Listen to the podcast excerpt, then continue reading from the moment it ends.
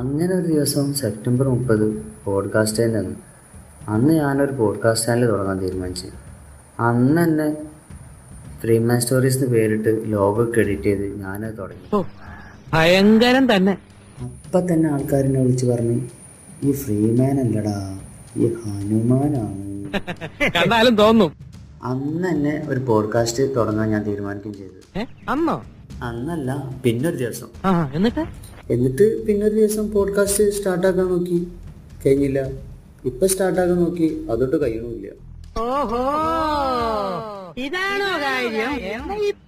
ശരിയായിട്ട് ആ സ്വിച്ച് എടുക്ക് സ്വിച്ച് എടുക്ക് എവിടെയാണോ ഞാൻ നിൽക്കണോ